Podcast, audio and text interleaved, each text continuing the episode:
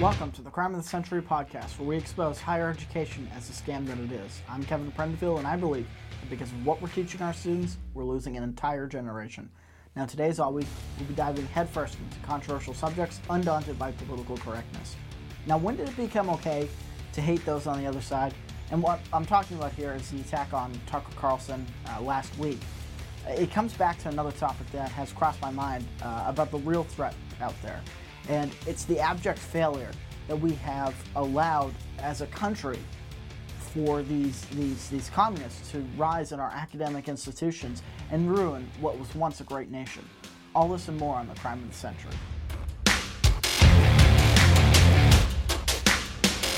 So, in the opening, we always say that we're undaunted by political correctness, but really, a lot of people aren't. And the problem when it comes down to political correctness is not not offending people. Does that make sense? So when you how it's pitched is that when you say something like um, well I was just talking um, uh, with somebody about this where uh, you know instead of having meet Santa Claus you could have uh, kill your own engine for Thanksgiving but uh, Injun's not the right word it's um, Indian but Indian's not the right, right word either. It's Native American and Native Indian and First Nations peoples, and you know the goalposts always shift. And that's not that's not even really the issue. The issue is the idea that somebody could hear that. Like let's say Elizabeth Warren hears me say say the word Indian, and her being Indian or Native American or whatever, um, she she gets offended. She's just I mean she just goes into like complete uh, cardiac arrest, absolute shock that I would say the word Injun, and uh, you know that that could be construed as me being racist towards uh, uh, Indians or native whatever. Um, and so that I can't say that, right? That's that's the thing. You can't say that. Um, really, though, what it, there's a couple things that it implies. One, that speech is violent. Now, I didn't, in that context, it is jokingly, and I said it in a joking manner, it is jokingly violent, but of course, I wouldn't advocate for any member of any race being off for uh, off for no reason. Um, really, you know. But if I said, uh, uh, you know, hey, let's get Mexican food, it doesn't mean I hate Mexicans just because I said the word Mexican. But for uh, I'll never forget when when uh, I was in college and. Um, I don't even know if we were having a debate on immigration, but uh, we were talking, I think maybe about the Spanish colonies. You know, Mexico used to be a Spanish colony, and um, like uh, uh, another student was terrified to say the word Mexican because it sounds like, oh, them Mexicans don't make America great or something like that. You know, uh, you can't like there are certain words you can't say, and why are we letting the government and academics determine what we can and can't say? See, the beautiful thing about a free and open society is if you say something um, that is not is not kosher. If you say something that's outside of the realm of what's acceptable in a society, there are social con- consequences. If somebody comes on um, on a podcast like this with a with a camera in front of him and talks about how great Hitler was and how evil the Jews are and stuff, that person's probably not going to get a lot of dates. There's probably not going to be a whole lot of people listening or accepting that, what that person has to say and rightfully they should, because there is a consequence to action. There's a consequence to speech. That all makes sense. But you can't ban that kind of speech. You can't just say that speech is violent, that speech is, is this or that, and it must be banned. Because as soon as you get into hate speech territory, then you're allowing someone, whoever, whoever is in control, to determine what hate speech means. It could be as simple as saying that you believe in a free market. It could be as simple as saying that, you know, you support George Washington. Suddenly that could be construed as, you know, he owned slaves, so you hate black people. Banned. Or, you know, we can do harm in the case of Tucker Carlson. We can do harm to you. And that's not a, a recipe for a healthy society or at least a free country. Because who's ever in control needs to employ, employ mechanisms to stop that kind of speech. And um, in the case of the USSR, it was the KGB. In the case of you know the, the Nazis, it was the SS. There's a lot of unfortunate consequences to trying to ban speech that isn't necessarily violent. And the other thing it does is allow the person who's ever being spoken against or what whose ever idea is being attacked to play the victim and say, well, and basically shift it from an argument about a policy or argument about how the world should work in, a, in, a, in an argument on theory to an argument on outward appearance. So if I say uh, Obama's policy with uh, in how he dealt with Iran was a disastrous attempt to gloss over a, a, a divide that can't be bridged. And you say, well, you're saying that because you don't like black people. That's not what I mean at all. But the uh, implication there is that, uh, that, that that people of color, black people or whatever, are being victimized by somebody who doesn't like them, really doesn't like them, and is just saying something to be derogatory, rather than acknowledging that I would have a difference of opinion.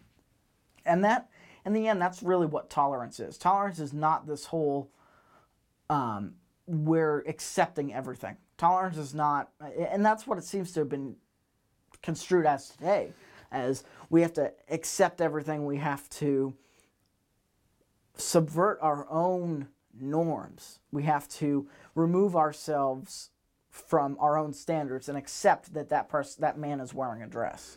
We have to accept that you know those two people are married. We have to accept that's not tolerance. That is simply subverting your own beliefs.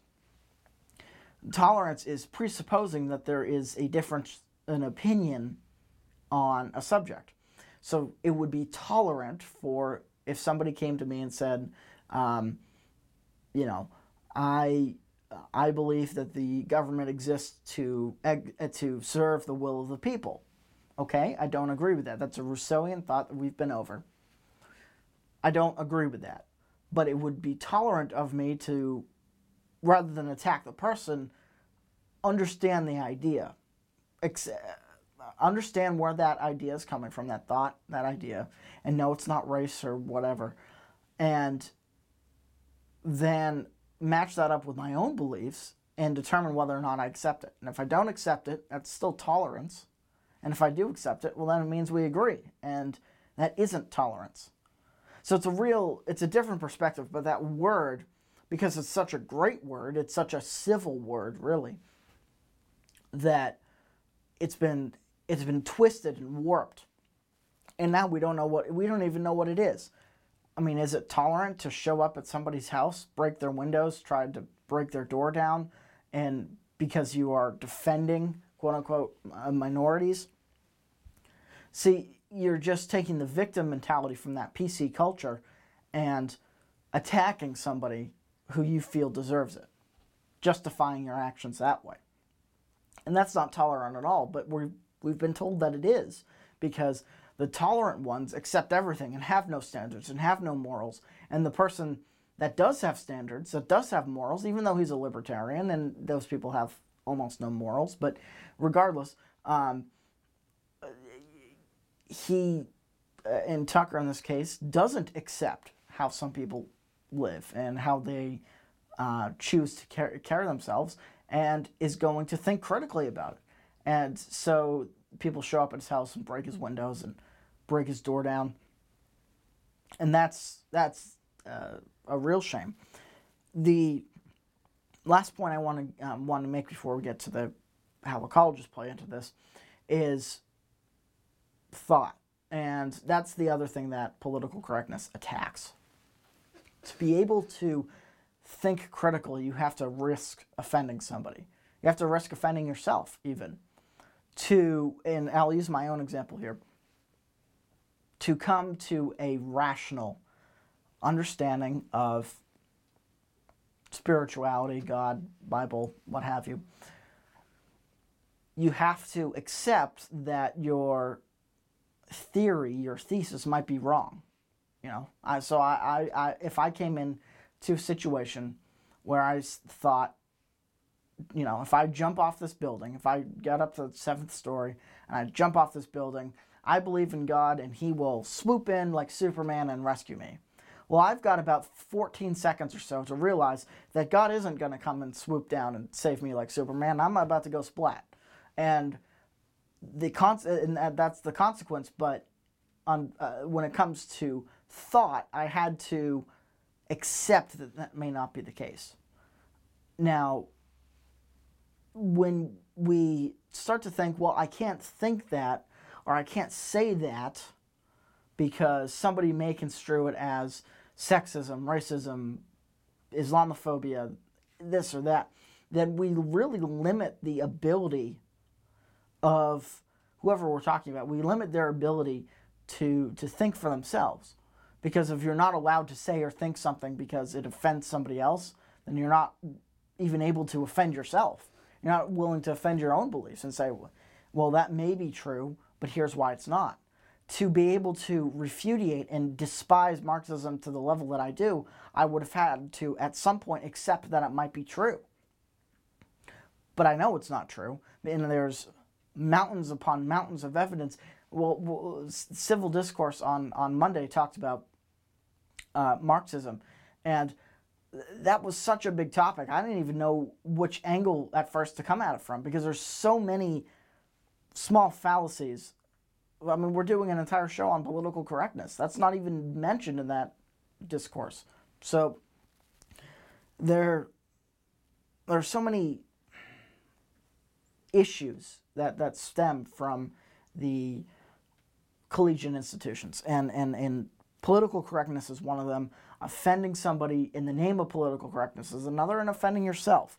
And what this results in is the violence that you see today. All of this, and and, and it really does come from the uh, colleges because think about it. Somebody who goes from kindergarten through 12th grade only learning that America is an evil place and the conservatives because they love America, they're evil and they're racist and they're this and that. And then you go to college and you learn for four more years about how great communism is or was and how evil the US is, except more so. And now somebody is going to come to your campus because somebody else believes differently and they're going to speak about this evil America that's racist and all this stuff. Um, and I mean, and what do you do? That speech, because that speech is attacking some minority. You go and you protest and you picket and you hit people and you threaten violence and uh, and and and all of this comes from those those professors who have never all have have never been challenged. They've never in many cases assumed that the other side could have a point. They assume that they're just bad people. And that's where we are today and that's really why it's part of the crime of the century.